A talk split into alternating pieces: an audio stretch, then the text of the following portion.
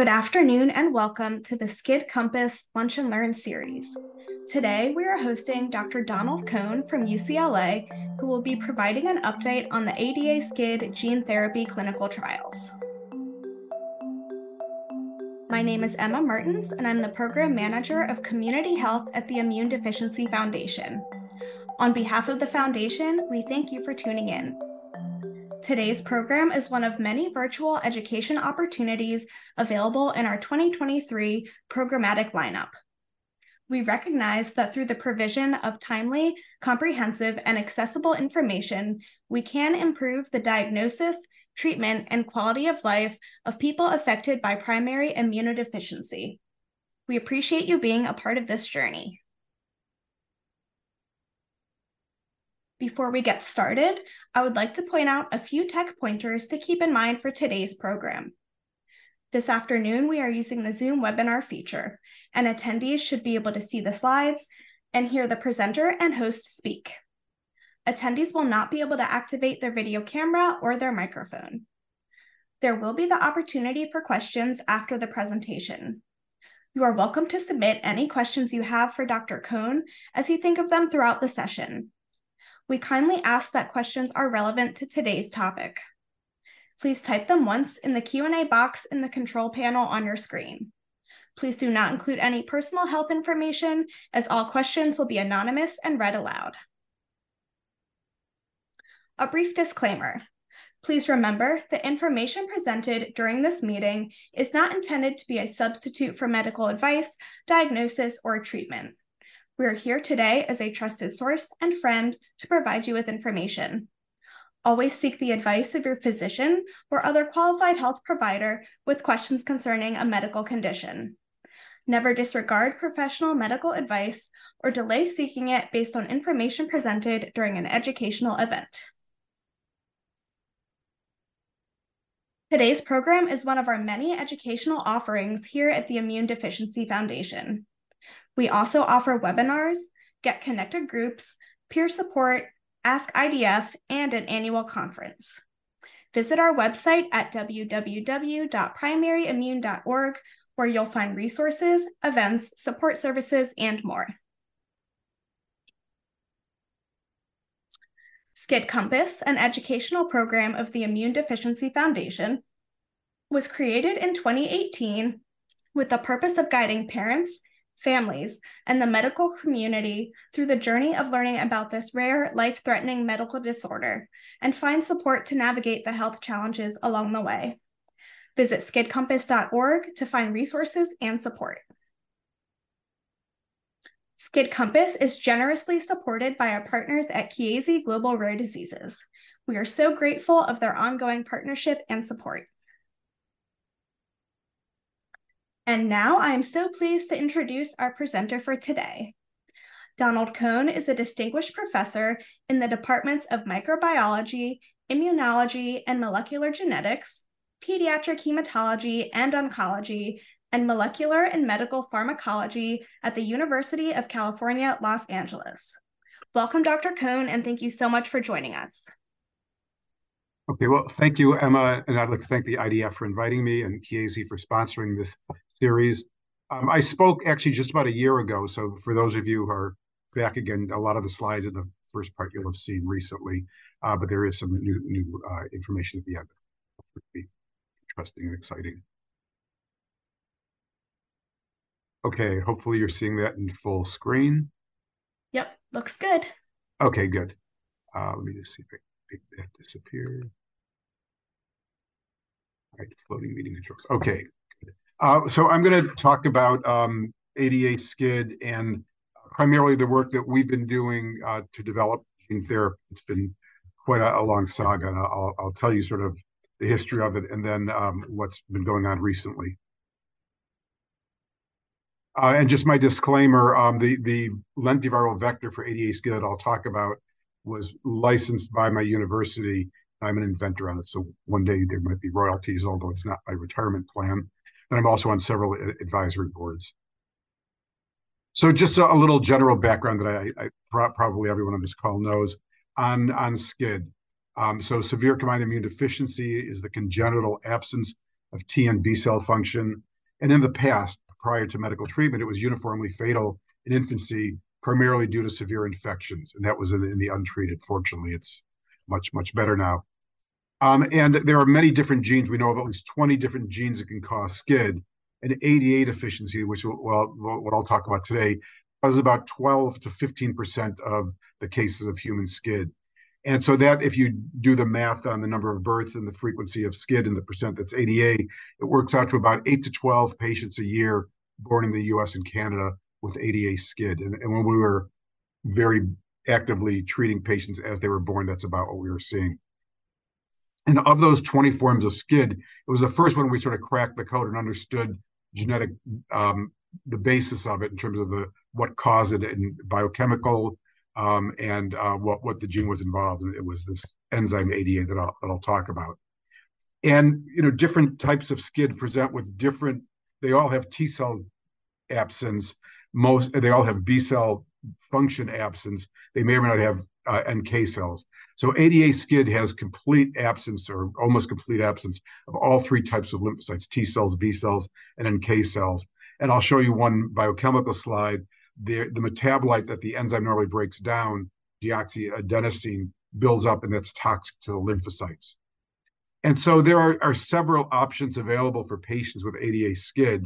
And most commonly, they're treated with an allogeneic or other gene or a transplant of stem cells from a, from another donor, either a matched sibling donor, if there is one, which is the best option, or a matched unrelated donor, if one can be found through a registry that's a good match, or um, parents that are half match or haploidentical can be used. And, those transplants have, have improved in the last few years. So there are multiple options separate from what I'll talk about. Then again, many of you may know there's an enzyme replacement therapy. It's adenosine deaminase conjugated polyethylene glycol, which longs its, its half-life in, in, the body. And so injections of PEG-ADA, uh, currently marketed as Revkovy, can circulate that enzyme enough to break down those metabolites and partially restore immunity. Um, and then finally, there's what I'll talk about today, which is autologous or self transplant with gene therapy.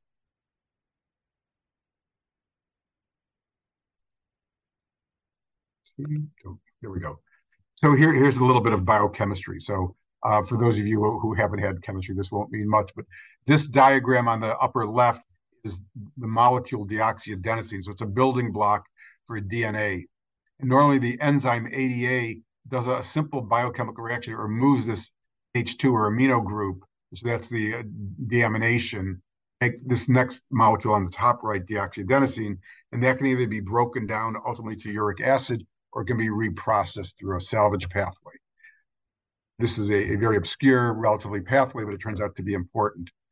And, and, the importance was first recognized by Eloise Gilblet, who's sort of one of the heroes of this story. She was at the Puget Sound Blood Center in Seattle. In the early 70s, they had a skid patient, and they wanted to find which family member would be the best donor. And this was before tissue typing had been developed.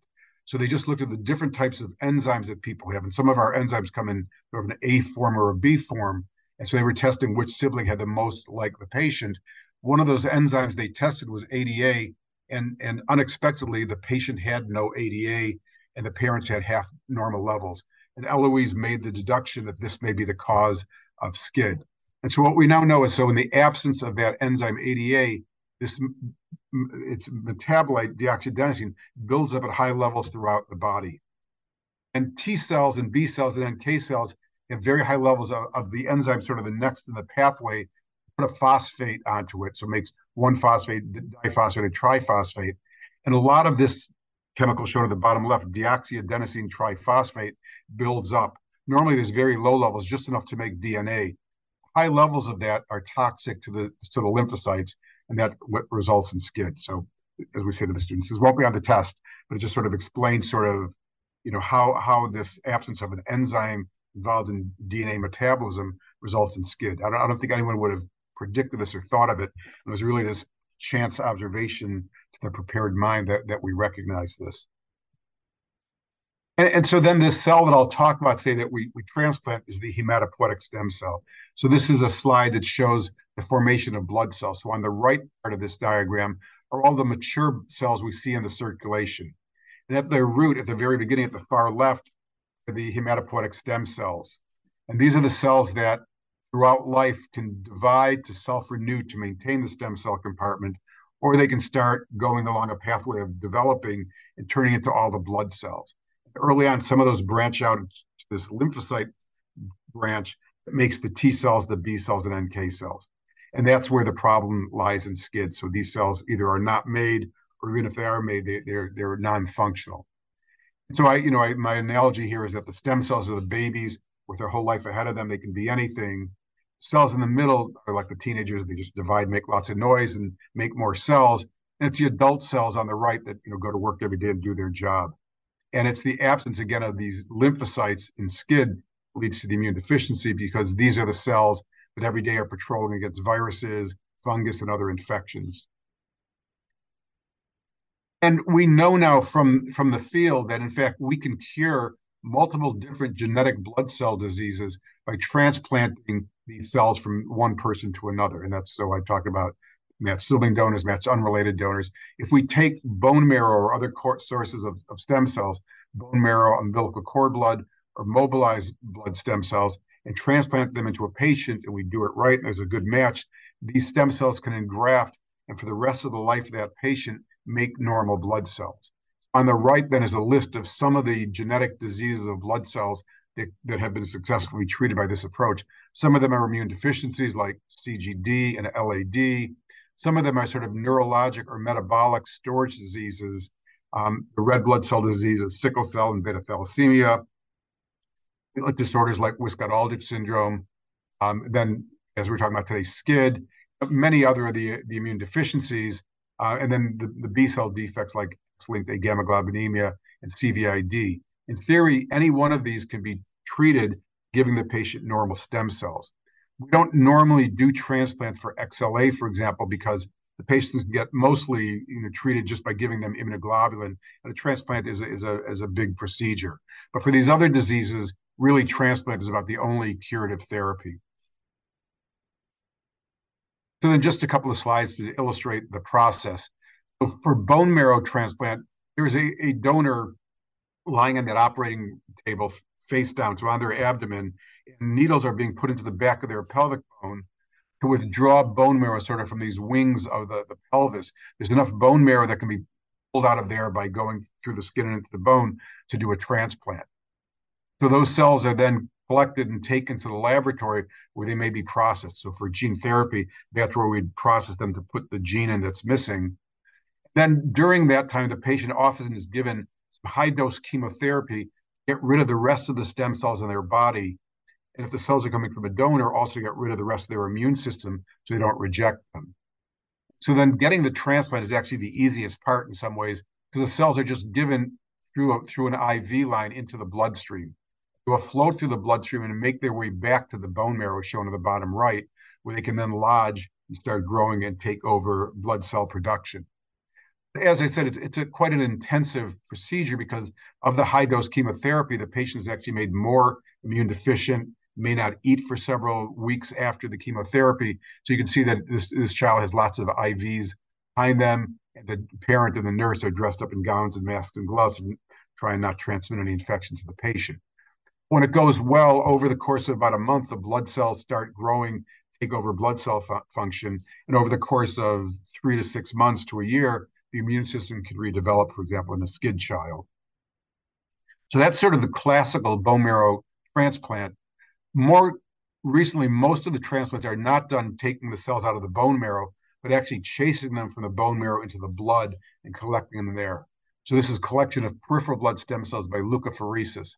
So it turns out that if you give someone high doses of, of growth factor GCSF, which is marketed as Neupogen, which raises your white blood cell count, if you get that for about five days, a lot of the stem cells leave the bone marrow and go into the circulation in, in the blood. And then there's another medicine, plerixafor, that we often give the, the last day that kind of boosts those stem cells released into the blood. So then instead of having to take the patient to the operating room, all they need is to get a large IV and, and sit still for about three or four hours and so from that setup, some of their blood slowly goes into this machine. It's collected in a centrifuge that spins a density gradient. We know what density the stem cells will layer out. Those can be collected in, into a bag, and then the rest of the cells are returned to the patient. So this is happening very slowly. You know, just a tiny bit of their blood is going out continuously over four, three, four hours and back into them. But from doing that, we can collect actually more stem cells we can from a bone marrow harvest. I think in general, it's probably less difficult for the patient to go through this than to, to go through a bone marrow harvest. And then the third source of, of, stem cells for transplant is the umbilical cord blood. And many of you may know that at the time a baby is born, they also have a lot of their stem cells in, in their circulation. And so the blood that comes from the baby that goes to the placenta and back, actually, that's a closed system of the baby's blood. So after they're born and the umbilical cord is clamped off, enough blood in the placenta that's the babies that can be collected and used as a source of stem cells for transplant. It's often not enough to transplant like a full-size large adult, but it's often plenty to treat like another child. Um, and so cord blood is the third uh, source. They can either be saved privately for a single child, a private bank, or they can go to community banks where they can be available for, for patients, anyone who might need it. And, and so bone marrow transplant or stem cell transplant has been applied to ADA skid for a long time. The first one was probably done in 1970 before they even knew that it was caused by ADA deficiency. And there have been, you know, multiple hundreds of patients with ADA skid who've had transplants. So this was uh, the the literature as of about 10 years ago. This was a paper out of the out, out of Europe where they collected data on 106, which is a large number for this rare disease, of patients with ADA SCID who had transplanted at five different centers that were aggregated together. I label this as old outcomes because these patients were transplanted going back to the 1980s, 90s, 2000s, and transplant and, and other things have improved. But the, the prior findings were, were this is survival. And so patients who had a matched sibling donor, or if they happen to have a matched family donor, had a pretty good survival, 90% or so. Um, those that didn't have a sibling match donor, the results were, were much lower. So an unrelated donor was about 70%, a parent half match was only about 50%, and a mismatch was only about 30%. So really, you know, not very good. And that's in part why we were developing gene therapy to try and improve the outcomes for these patients that didn't have a donor. Fortunately, transplant has gotten much better.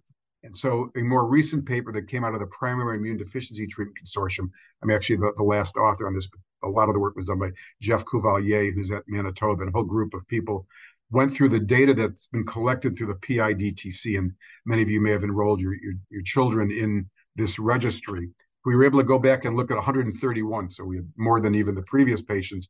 We could look, although back to sort of the early transplants in, in North America, we also had a more recent group that we looked at. And so looking back at all patients with ADA SCID who had a transplant between 1982 and 2017, the overall survival was about 80%. And again, when we split it down, those who had a matched sibling donor did better. Um, and in this group of patients um, who had gene therapy, 100% of them were surviving. When we looked at just the patients in the, in the last kind of two decades, so those who had their transplants from 2000 or afterwards, survival was, was much better. It was 90%. And it didn't really matter which type of donor you had. And in fact, statistically, it was not worse than gene therapy. It looks it was a little lower, and there were some patients who who, who died early on, but after that, the survival was, quite good. So I think that's a really important point to make that the outcomes for transplant for ADA SCID, even if there isn't a matched sibling donor, have improved a lot, and that's you know that's just great news, and that's because newborn screening, we're picking up kids before they're sick. We have better antibiotics and isolation, and transplant and matching have gotten better. So for a variety of reasons, even if you don't have a donor, but you have either an unrelated donor or a parent donor, even the results are better. We still think gene therapy is the best, but of course I, am biased.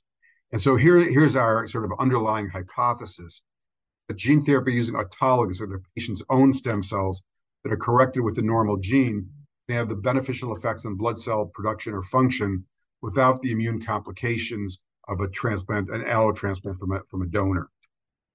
And so if we use the patient's own cells, it should absolutely eliminate the risks of graft versus host disease and reduce the need or eliminate the need for immune suppression that's normally given before a transplant to prevent rejection or after a transplant to prevent graft versus host disease.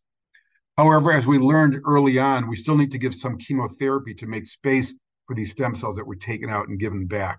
So we, we refer to that as marrow conditioning, which is giving some chemotherapy to sort of kill some of the stem cells in the remaining in the body so the ones we give back have a space to grow in. And in our early trials, we didn't give conditioning. We really had no engraftment. And then the group in Milan, Italy, treated their first ADA skid gene therapy patients with low dose busulfan, and it worked well. And so since that time, all the gene therapy patients get some conditioning. I'll, I'll talk about that a little bit more in a bit. So technically, what we need to do is going back to this tree is get a normal ADA gene to the long-term stem cell. So if we can genetically correct that cell and re-engraft it, ideally for the rest of that patient's life, all the blood cells that it makes will have that normal ADA gene that we put into it. We kind of have now two ways to put that normal ADA gene in the stem cells that it appears in the lymphocytes. One of it is to add it with a virus. And that's what I'll talk about mainly today. But sort of a whole new approach to doing gene therapy, manipulating genes, is doing gene editing with things that you've heard about, like called like CRISPR, that can actually change the gene. And there are ways to either fix the mutation in the stem cell so it gets passed on, or to um, uh, add a, another copy of the gene, but by editing rather than by a virus. And then just one more thing, you, you'll see this marker. There's a protein called CD34 that's on the surface of the stem cells and the early progenitor cells. When we collect stem cells from a patient, they're actually mostly, whether it's bone marrow or blood cells, they're mostly the more mature cells. But by passing the cells through a column that has an antibody to the CD34 protein, we can collect these cells, enriching the stem cells, and get rid of these other cells. So we just have fewer cells to treat. Because these the teenagers and the adult cells, when we transplant them, they're only going to last for a few weeks at most. It's really the, stem cells that we really care about that are going to be the permanent cells after the transplant. So this is a, a, sort of a cartoon from a, a, chapter I wrote with Caroline Kuo, a colleague of mine, sort of illustrating again this process. So we start with the patient, we collect their stem cells that we've talked about. In the laboratory, we can either add a normal copy of the ADA gene with a virus like a, a retro or a lentivirus that can take this DNA and put it into the chromosome of the stem cell. Or as I talked about more recently, we're developing techniques to actually edit the, the gene in the in the cell, so actually fix the mutation, for example, the ADA gene. And then while that's going on, the patient will get some marrow conditioning to make space, and the cells are transplanted back into the patient. So here's sort of another illustration of, of the process. So this is a, a, person giving mobilized peripheral blood stem cells. They're awake. This can either be a patient giving for themselves or a donor giving for another person. As I said, it's a sort of a procedure that takes about three, four hours to collect the stem cells. Then they come to our clean room good manufacturing practice laboratory where we process the cells sort of under you know sterile conditions so the cells don't get contaminated. We then process them to remove the red cells and the platelets that are in there. Then we do that selection for the stem cells for the CD34 marker. And then we put the cells into culture. And here it's showing the stem cells in bags, sort of on a rocking platform, so they get gently agitated during the time period. They'll, they'll be in that bag for about two days. We'll add the virus or we'll edit the cells as needed. Um, and now most of our trials, we then at the end of that two, three days of culture, we freeze the cells in liquid nitrogen. So they're sort of in suspended animation. We can do all the testing of them to make sure they meet all the uh, what we call release criteria. So they have to be, they have to pass 100% of their tests in terms of how many cells are alive, their number, they have the CD34 marker, how many took up the gene by a measure we call the vector copy number, and various other things to make sure they're, they're sterile and safe. And so when they pass all of those and we fill out the certificate of analysis, the patient can get the cells given back to them. And, and I'll show you a couple of uh, illustrations of that part of the process. So this is sort of a, my lifetime total of ADA skid gene therapy patients we've treated. It's a very busy slide, we'll, we'll cut to the chase in a minute. But back in 1993, sort of version 1.0 of our gene therapy, we treated three babies using their own umbilical cord blood. In retrospect, our techniques weren't really as, as good as they needed to be. We got very little gene transfer into their stem cells. We also didn't give them any conditioning. We spent kind of the next decade in the laboratory improving how we processed the stem cells, how we made the vector. We opened up a new series of trials that ran between about 2000 in 2012 using a retroviral vector, sort of the earlier version of gene delivery viruses, and improved growth factors, a number of things. During that time, the group in Milan, I mentioned this, published a paper where they treated two ADA SCID patients, giving them reduced intensity conditioning busulfan or low doses of busulfan chemotherapy and didn't give them enzyme, and they developed immunity. And so uh, we modified our protocol, and since then, all of our patients have gotten busulfan. Uh, and then um, just between 2008 2009, my whole group moved cross town in Los Angeles from the Children's Hospital of LA to UCLA. Um, and we did a, a, second trial with that retroviral vector, a phase two trial. What I'm going to talk about for the rest of the talk is the work we've done after that with a lentiviral vector. And so lentiviral vectors are, are gene delivery viruses. Actually, they're based on the HIV virus, but all the HIV genes that can cause a problem are not in the system. And they're very efficient at delivering genes into cells. And so we, we've used a lentiviral vector that expresses the ADA gene.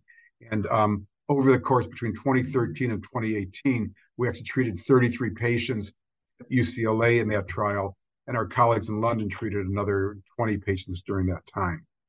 That was our total. As I'll talk about at that point, we then transferred to a company. We didn't do anything for a while. Now we've had the return of ADA. So then, so far as I'll show you, this year we've treated three patients again.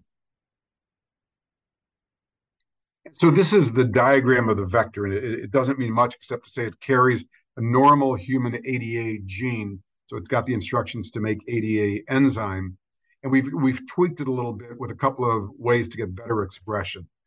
And the parts of the virus that the earlier studies with retroviruses caused problems in patients like leukemia and some ex-SCID patients, those are eliminated. So they're self-inactivating. So those parts of the virus are, are gone and the, and the ADA gene is just driven by its own little uh, gene cassette.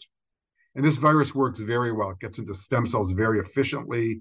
It's made very easily, um, and it, it, works very well. And so, uh, just to show a little of, of, what it takes to get to a clinical trial.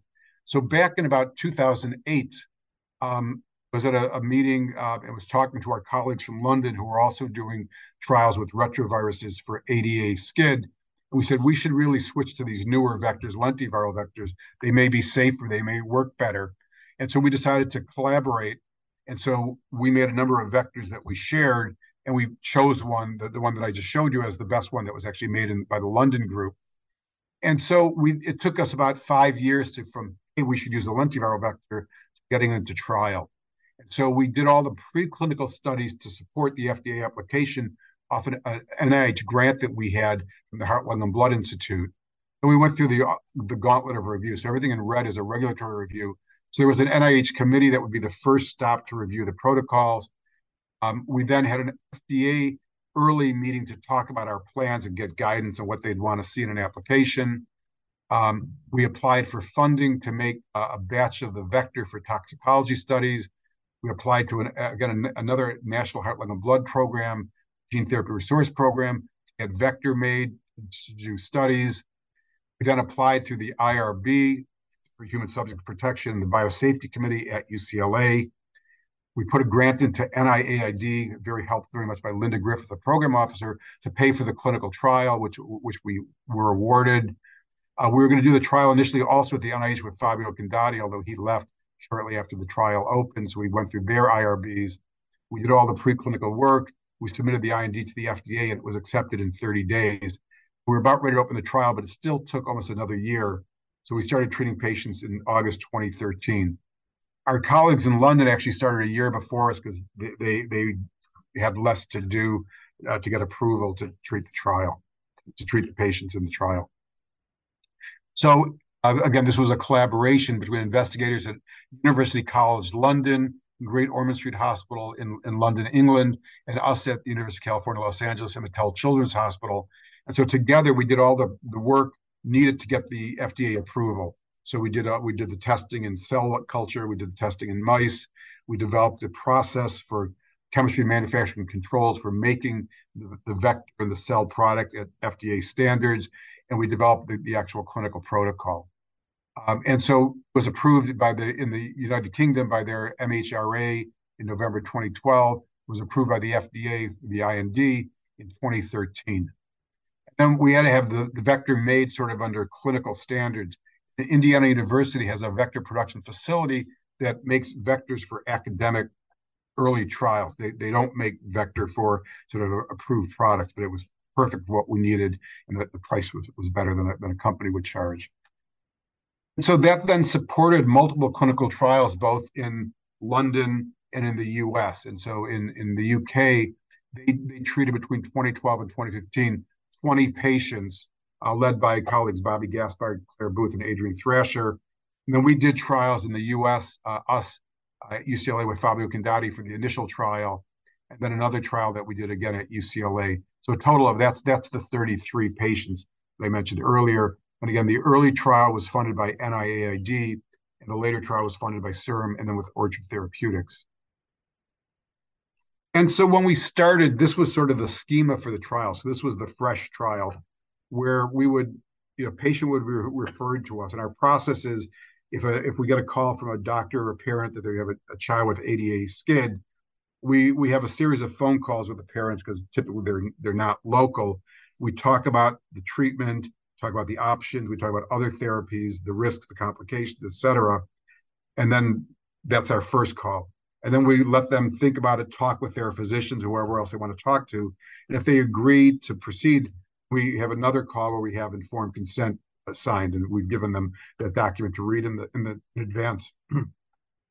so then the patients have to have a series of screening tests to make sure they're eligible for the trial. It's mainly some blood tests, a chest X-ray, an EKG, a few other things, just to make sure that they're healthy enough to go through the procedure. And so when that's all good, they then would come to Los Angeles um, and get admitted to the hospital on Monday. Tuesday morning, they'd go to the operating room. We'd do a bone marrow harvest, put in a, an, an, IV line, a, a PICC line, which is a, a long uh, intravenous line. We'd get the bone marrow from the patient, take it to our GMP lab, as I showed you, isolate the stem cells, and do the lentiviral gene transfer. And that whole process just takes two days. During that time, the patient would get chemotherapy as a single dose because we only had enough, we only had the one day to give the chemotherapy and still have it be out of the body by the time the cells went back. Then on Thursday, the cells, the laboratory would be washed extensively put into a syringe and brought back to the hospital and pushed into the patient through their, their line. It's really quite a quick procedure. And then they would have a period of recovery from the chemotherapy. So usually means about a month in the hospital after the chemotherapy. If everything went right, we would then stop their um, enzyme therapy one month after the infusion of the stem cell and then follow the patients to, to monitor their immune recovery. And so we treated um, 20 patients under this protocol. It's one patient who came from a, a, a faraway country that we didn't think we'd be able to do all the trial follow-up time points. So we did them under what's considered expanded access, sort of by the trial, but not on the trial. And so we treated those 21 patients. Um, and then um, it was clear that the field was moving away from giving cells to patients fresh from the laboratory. And so we wanted to do a trial where we froze the cells before we gave them back to the patient. We'd already started doing that for some other studies. So we started thinking about that trial when uh, a company, Orchard Therapeutics, was formed that licensed this from UCLA and UCL to bring it to uh, FDA approval. And so we planned with them a trial of freezing cells. And this was funded by the California Institute for Regenerative Medicine, or CIRM, which has been the major funder for, for most of our clinical research. So now the, the procedure of collecting the stem cells, giving them back was, was separated into two parts. The first hospital admission would be just to get the bone marrow. So again, you know, the same consent screening, admission, bone marrow harvest. In fact, the patient could go home the next day. Cells would stay with us and go into culture, the exact same process.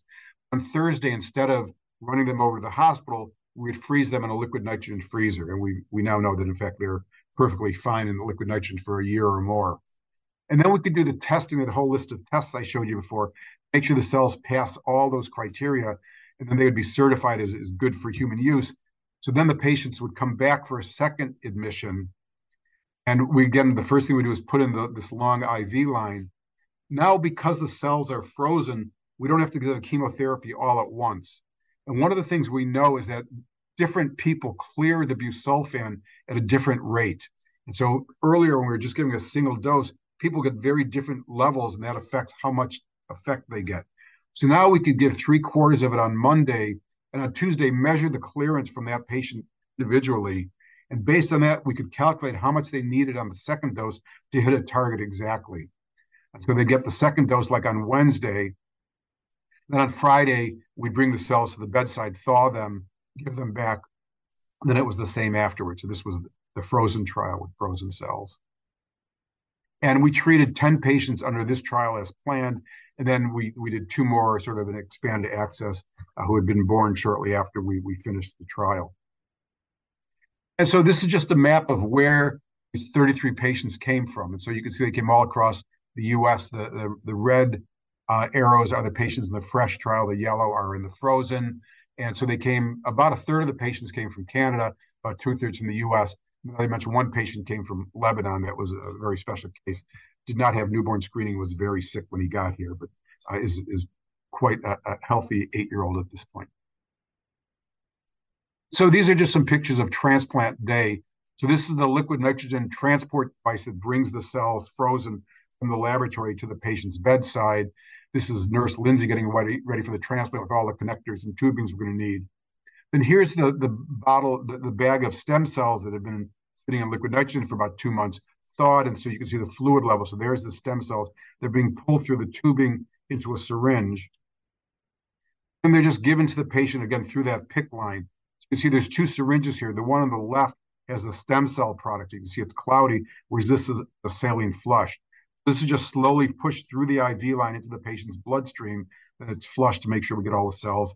It's given to the patient. This happens in their room. The family's present. It takes takes more time to set up than to actually give the cells. It takes about five ten minutes to actually give the cells.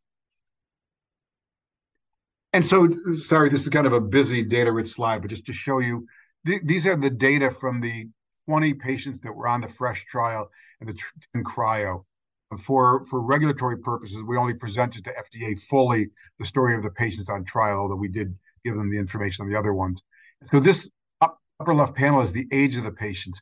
You see that most of them were around under or a year or under. In the first trial, we had a couple of older patients. I believe those were the ones treated at the NIH, so senior citizens at three and four years of age.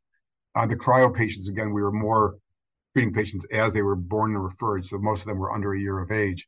So no difference in the age of the two fresh and frozen, which is one of the things we were trying to show. Uh, they got the same number of stem cells per kilo. The vector amount in the stem cells was the same. The activity was the same. The 88 per amount of vector was the same. So we're we're we're hoping, and we we we demonstrated here that the fresh and the frozen products were not different. The only thing that was different was the busulfan levels. This middle panel that just popped up shows level of busulfan that the patient got from their infusion. So on the left are the patients that got just the single fixed dose with fresh cells. You see there's much more variation patients who got the split was adjusted. And so um, it, it, shows the another advantage of giving the frozen cells is that we can more precisely give them the conditioning with the busulfan. And so this is just some slides actually we made for the, for the current trial just to explain sort of what goes on after the gene therapy. So the actual transplant, as I said, is a simple infusion of the gene-modified cells through the IV line. Patients get Tylenol and Benadryl in advance, so sometimes the kids are sleepy from the Benadryl, sometimes they're a little hyper. The cells are infused at bedside. It's done with a family present. Vital signs are monitored every 15 minutes during it and for a few hours afterwards. And now we've given the busulfan before this, but it doesn't really start having an effect lowering the blood counts for about 10 days or so. But then the white count typically goes down well under 500, maybe even down to zero, the, the neutrophils, but then that recovers by sort of within about two or three weeks afterwards. The patients are monitored in the hospital to make sure they don't have any problems during that time. They may need a transfusion or antibiotics over those few weeks, but that's really actually quite rare and usually they're ready to go home by about 30 days after the gene therapy. So we draw the, the labs for the research test at one month, um, and then we remove the PICC line, and the patient usually goes home the next day. Um, and then the follow-up is there's clinic visits where we take a history and exam, and do multiple blood tests at these time points out to two years, monitor the health and assess the gene therapy. And often, almost always, these are done actually at the home physician who refer the patient. So patients don't have to come back to UCLA for all their follow-up. So most of it's done in coordination with the home physician and, and nurses. The new trial, actually, the FDA asked us to measure hearing and neurodevelopment of the patients at the time of treatment and two years later. So we're doing that now when they come for their stem cell collection. And then we will have everyone come back two years after gene therapy. So those are repeated by the same tester. And it usually takes about six months for the immune system to recover. So the patients often remain on antibiotic like Bactrim. They often will be continuing to get immunoglobulin until we find from the blood test that they're starting to make good T and B cells. Then we start withdrawing those. So based on lab tests showing good immune function, antibiotics and immunoglobulin will be stopped typically anywhere from 16 to 18 months, depending on that particular patient's recovery. The long-term follow-up visits are required by FDA out to 15 years. Again, those are just really being seen by your doctor and having a couple of blood tests to make sure there's no problems.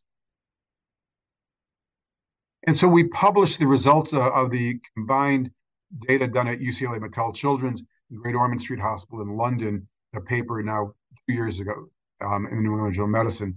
So we reported 50 patients, 30 from the US, 20 from the UK, who underwent the trials as I showed you with the CD34 cells, and the low dose busulfan. What we reported was that 100% of the patients who had overall survival were alive, and 96% had event free survival, meaning they were alive and the gene therapy was sufficient for engraftment and immune reconstitution. So for 48 out of the 50, the gene therapy was successful. We failed in, in two of the patients, it didn't take, and they needed to either go back on enzyme or have a transplant. But it's not a, not a perfect record, but it's, it's quite good, we think. And so this just shows the graph of that. So one patient that we treated, the stem cells just did not engraft, and we recognized that really early on that she wasn't getting the, effect of, of making ADA and so she went back on enzyme and then had an unrelated donor transplant that was fortunately successful. And one patient in England in the green line was very sick at the time of collection, wasn't on enzyme, I got a very low cell dose, and by a year they recognized that really had not achieved much immune reconstitution. So he went back on enzyme, and as far as I know, he's just remains on enzyme therapy to the present time. And this is just one figure from the paper showing T cell counts so the patients, when they came in, they were on enzyme. They had some T cells, but they weren't at the normal level, which is pretty typical for enzyme therapy. It stores enough T cells to keep the patients out of trouble, but not normal. So then after the gene therapy, over time, T cell counts came up to normal. So again, the U.S. patients were followed for two years for the paper, UK uh, out to, to three years. And so the patients all achieve, uh, other than the two that needed other treatment, all achieved normal levels of T cells. So then that's sort of the history. Then just to tell you what's happened recently. So that's the vector. And so these patients now, you know, time moves on. They're six to 11 years out from the treatment. And every one of them has had sustained immunity and no product related, nothing from problems from the vector or anything. So it really, except for those two that had the early, uh, where it didn't work early on, all the other ones are showing continued, their immune function is good. They still have as many cells in their blood with the gene. So really you know, at least for a decade now, it's it's quite durable. And so we've applied through the FDA for these designations that help get approval accelerated. So it has orphan drug disease designation, breakthrough therapy, and rare pediatric disease designation. And so, you know, we've kind of done our part. We're done with the research. We've proven it works. So now it needs to become commercialized. And so back in 2016, our two universities, University College London and UCLA, licenses to a company, Orchard Therapeutic. There was a startup biopharma company that it was started around trying to take this drug to FDA approval. So in 2017, we transferred the IND that we had applied for to Orchard Therapeutics. And in their meetings with FDA, FDA said that they had sufficient preclinical, the work we had done early on with UCL, and clinical data from the patients we treated apply for FDA approval. That, that's a biologic license application, which is what you submit to the FDA to get approval to, to sell your drug. The FDA wanted a control group, so Orchard did a lot of work getting historical control data from kids with ADA SCID who had transplants from donors. They, they got data from Duke University and Great Ormond Street Hospital. Yeah, between them, they had 26 patients who had transplants in the previous since 2000 to 2017. So that was going to be the control group to show the outcomes for transplant, which the FDA required. But Orchard didn't hadn't yet completed their development of how they make the vector and the cells at commercial standards, so the drug manufacturing pipeline. Um, and once we transferred it to Orchard, no patients received this treatment after 2017. And um, we kept getting referrals until we started putting them on a list. And as many of you know, we have this list that we've kept now all this time. When we started out, we didn't know we were really keeping a list because we thought it was all going to be in Orchard's hand. But up to 30 patients who are on enzyme without a matched sibling donor uh, went onto our waiting list over this time. And so the good news is that it's back in our hands. I think it's good news. Uh, my comment is it's like having your college student come back and they're back in your basement because we thought we were done with this and we're actually committed to doing a lot of work on sickle cell disease. So in May of 2021, Orchard announced they were returning the license to UCL and UCLA. And that's largely to the credit of, I assume, many of the people on this call. Many of the parents and patient advocates for these patients really started making noise that Orchard was sitting on this curative therapy and not doing anything. And I think they got shamed into giving it back. So they returned the license to us. It's our, our teenagers back or our, our, our, young adults back in our basement. So as soon as we knew it was coming back, we got to work. So we wrote a new clinical protocol. We got it approved by the IRB at UCLA and the Biosafety Committee in um, October of 2021. Um, and here's the, the protocol phase one, two. Main difference is we want to use mobilized peripheral blood instead of bone marrow. So the, the new protocol, we were going to use mobilized peripheral blood instead of bone marrow. And there had been a small molecule called Lentiboost, its market is, that was found to really increase gene transfer to stem cells and use less vector. And so we had been using that in the laboratory and other trials. So we added that to the cell processing so that the amount of vector that was on hand could treat more patients as I said, the, the FDA wanted to do neurodevelopment and hearing testing, so that was added to the protocol. And in the divorce settlement with Orchard, there was one batch of the lentiviral vector made in Indiana left, and so we got that. So that's what we're using uh, now to treat patients. So in January of 2022, the IND and everything came back from Orchard. CIRM had agreed to return what was left in the original grant we had. There's still some money left in that grant that gone to us, then to Orchard and back. And the next day, we requested a meeting with FDA to talk about our plans. Well, the meeting occurred three months later. The FDA wanted multiple changes to the clinical protocol and the, how we some of the testing we did on the cells before we gave them back. And that took us almost eight months to do and go back and forth with the FDA to get them to accept it. But in December of that year, they accepted it, um, and we were ready to go from their standpoint. We had to then loop back to our IRB with the final changes from the FDA, who had our approval just in January of this year. So here's again the, the title of the protocol. We're funded by California Institute for Regenerative Medicine.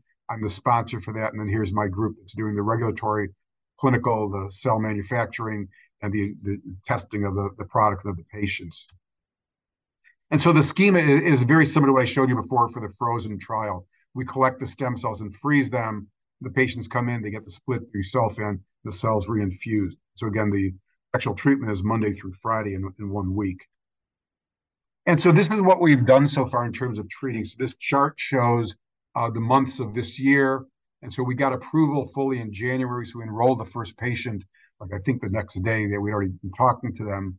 We manufactured cells for her in February, passed all the release criteria in March, and she had her transplant in um, April. So that was the first patient we had treated in over five years.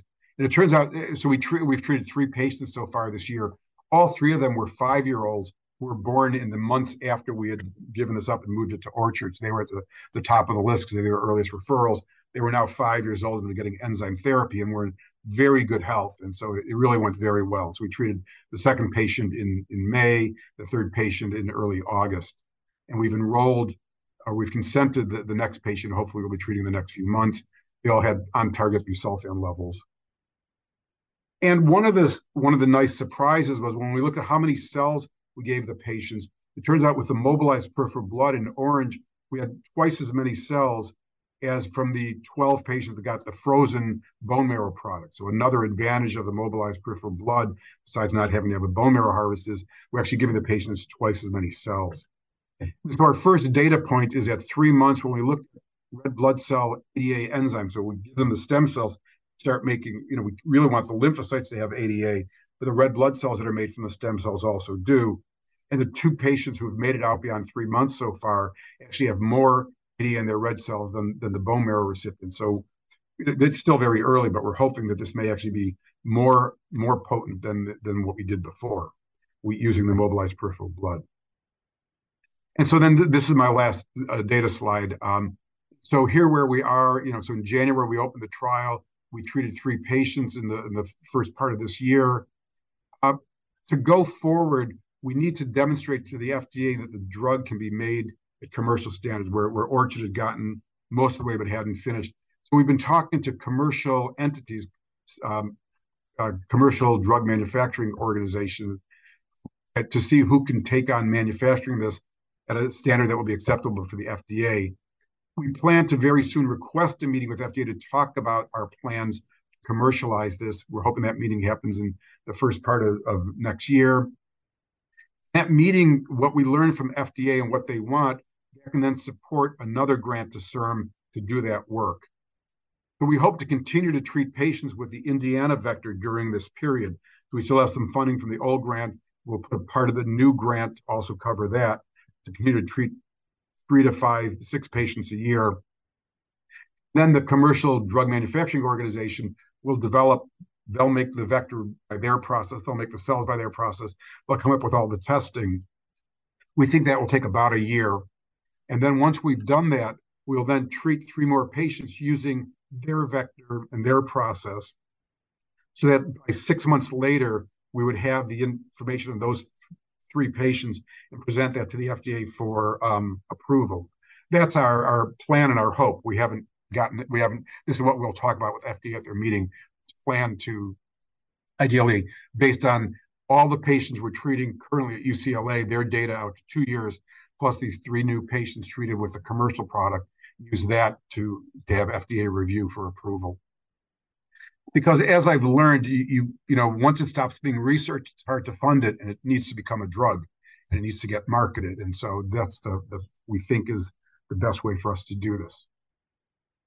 So I'll just stop there and thank my lab. So this is actually my lab and Gay Crooks' lab together at our summer party. And for those of you who are, are interacting with us these days for clinical work, Jordan Arnold is shown right there. She she's the clinical nurse specialist who's doing all the coordination with other patients. She she took over from Dana Terrazas, who, who did that for the last decade. So here's our clinical team, the people that have done the cell manufacturing for all these trials over the year, going back to the beginning. Uh, the clinical work that Jordan, uh, Dana, then our regulatory coordinator, uh, Augustine Fernandez and Connie Jackson, we've had lots of support and funding from multiple entities. In pink is the ADA work. So we started off with a small grant from the Doris Duke Charitable Foundation that did some of the retro trials. Second FDA trial, the second retro trial was FDA funded. Then the lentis were NIAID from NIH, Orchard Therapeutics, and CIRM. Then um, here's our many collaborators, and all the ones in pink are people who've collaborated on the ADA SCID work, especially our colleagues at University College London and the NIH. I will stop there. Thank you. Wonderful. Thank you so much, Dr. Kohn. Um, we now have a few minutes available for Q&A. I see we have some great questions lined up, so we will get through as many as we can. Um, we, of course, want to be mindful of your time today, Dr. Kohn, so when you need to go, just let us know. Okay. All right. So you touched on your talk about sort of the long road that it has been getting to where we are today with this therapy starting all the way back in 2008. Um, so this individual is wondering, do you have any thoughts or lessons on translating academic research into accessible therapies, um, going all the way back into the development and the process, to the work in the lab, to clinical trials, getting FDA approval, and then finally reaching um, its availability for consumers? Do you see this process undergoing any changes, um, particularly for ultra rare conditions, given your experience with your vector for ADA SCID? Yeah, so that that's that's the, million dollar question. Hopefully, not a million dollar question, but that that's that's the critical issue. You know, things I've learned along the way. So one of you know one of the the challenges is to start a trial in an academic center, which is where a lot of the new trials are started, where the new things come from you don't have the budget of of Novartis or GlaxoSmithKline. And so it's much easier to do it, as I mentioned, with Vector from an academic center like Indiana. But at some point, if it's going to become commercialized, sort of a lot of things need to be redone with the commercial vector, the commercial cells. And so that's a real problem. You know, ideally you'd use the same manufacturing for the vector and the cells all the way through so that your early clinical data is relevant to it. So that that's that's a real challenge. And I, I think, you know, part of that transition from academic based to commercial is traditionally companies will be required by the FDA to make the drug like 20 times to show the reproducibility and the consistency of the manufacturing process. Well, to make a batch of cells with vector, even starting with a healthy donor, uh, might be half a million dollars to do. So if you have to do 20 of those, there's $10 million just for that step. And so we're hoping that the FDA will take sort of the the data from the academic manufacturing plus a smaller amount from the commercial and accept that for these rare diseases you know, we, we, we don't want to ask the FDA to lower their standards because their standards protect us from bad drugs. And so it's important that they be very rigorous.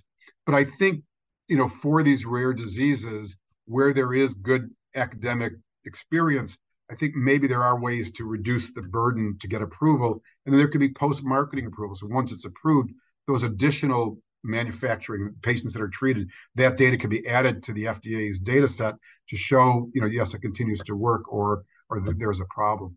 So I, I you know, that that's it, that that's a problem. All these great therapies that we're developing in academia, making the jump, and then you know, the obviously the other part of it is um, the financial part. You know, when we try to get investors, we say, oh, yeah, we got this incredible therapy. There's 10 kids a year. There's 10 patients. How are you going to make you know make make any money off 10 patients they're looking for you know 10x return on investment and so it's hard it's hard to get the capital needed to sort of take it commercially so we're, we're going to try and, and, and do that um, and so we're probably going to spin off company that would license the rights from ucla um, contract with a commercial manufacturing organization and somehow attract capital to do that the, the one other thing we the, i mentioned all those uh, blue ribbons that it's won, those FDA designations.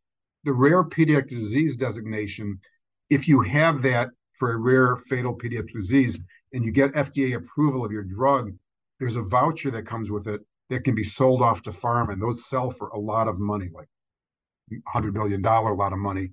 And if we can reach that, then that money can fund the company. So that's kind of part of our business plan is to get to approval and then use that money to fund because once you're approved, there's a whole order of magnitude increase. You have to now all of a sudden have marketing and you know insurance reimbursement. So you become a drug company, and um, so that money could then be used to set that up and really, ideally, make this sustainably available forever.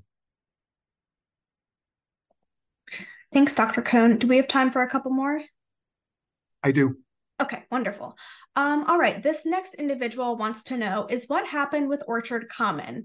Do you know if the FDA is looking into ways to make sure that this does not happen again for this treatment or for any others in development? Yes, so unfortunately, you know, it, it is it has been relatively common. So in the biotech field, there's been a major reverse in terms of investment, and so it's sort of con- coincident with the pandemic around then the investment in the field has just dropped a lot. So many biotech companies are running out of money, going out of business, or narrowing their focus to look at what's going to be most profitable. And I think that's part of what with Orchard's calculation. They also had a couple of other gene therapies out of TIGET and Milan for other immune deficiencies that we care very much that they, they've given back. Um, another sort of financial reverse, Bluebird Bio got approved in Europe for a gene therapy for beta thalassemia, another one for adrenoleukodystrophy. And in their negotiations with Germany and other payers, they couldn't come to terms. So they withdrew it from the European market. And so, and then, you know, sickle cell is probably going to have two gene therapies approved in, in, within the year. They're, they're on track to that. There's 100,000 people in the US with sickle cell. So if each one costs $3 million, that's that's going to be difficult. So th- there's that issue down the road. You know, the the it's really not the FDA's business to rescue companies. You know, they're they're they're a regulatory agency, and so as I said, the, hopefully they will at least have sort of you know work with with uh, sort of the more with the orphan disease drug developers to make it more feasible to get the drugs approved. Thank you. All right, next question.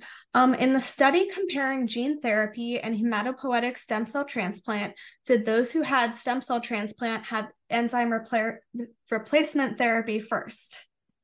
Yeah, good, good question. So that was so I, you know, I was involved in that project that led to that big study from PIDTC. That was one of the top questions on our list. Does getting enzyme therapy before a transplant improve or worsen the outcomes? And so in that graph, actually on the on the left, there were two lines: those that got went right to transplant, or those that had enzyme before transplant, and their outcomes were not different. There's sort of different situations. People who go directly to transplant, either they have a matched sibling, so they don't go on enzyme, they just get transplanted, or some centers um, that were doing non-conditioned transplants didn't want to improve the patient's immunity with enzyme in advance. Whereas those who get enzyme, they can be on that for two, three, six months and really get stabilized and be in better condition. And so there were proponents of both sides, and the data said it probably doesn't matter. Um, and so I, would say nowadays, most children, when they're diagnosed, unless it's known as a, a matched sibling, they can be transplanted from immediately, go on to enzyme and you know are allowed to grow up a bit and get their transplant when they're three, six months of age. And that seems to work really quite well. Oops. Thank you. Um, I know we're just past the top of the hour. Do we have time for one more? I do. Okay, wonderful. Um, all right. This next individual wants to know how long is stored umbilical cord blood good for plant transplants in the future? Uh, good question. You know, we, we think it's good for you know decade or more. Um, there hasn't been a lot of testing of that, you know, directly scientifically but I know patients have been transplanted with cord blood units that were in the freezer for for many many years, and they seem to be, uh, uh, assuming the facility maintains them right, they they seem to be good for for you know decade or more. Wonderful. Thank you. And we just got another good one if we have time for one more. Um, this individual asks which factor would impact the decision of treating three to six children in a year? What would help accomplish these numbers of patients treated? Um, so kind of what's limiting for us right now is access to the GMP manufacturing room. Um, the way it works at UCLA, basically, I have a group of people who do all the manufacturing for, for the trials that we're doing not expecting to be back in the ADA business again, we are, we're committed to doing several trials for sickle cell disease. And so one of the trials was delayed in the first part of the year. So we did 388 patients then. We we have one scheduled sort of in December. And it's really a matter of the time in between. And so um, it depends how many uh, other patients we need to treat. And that's sort of why it's a it's a range. Um, you know, anytime we have any option to do it, we will we'll treat a patient. But um, you know, as, as, I said, we're hoping it'll be three to six a year over the next couple of years till we switch over to the to the commercial. Wonderful. Well, thank you so much, Dr. Kohn. Again, we want to be mindful of your time. I know we're a couple minutes over, um, but we're so appreciative of your time and your insights and your expertise shared today.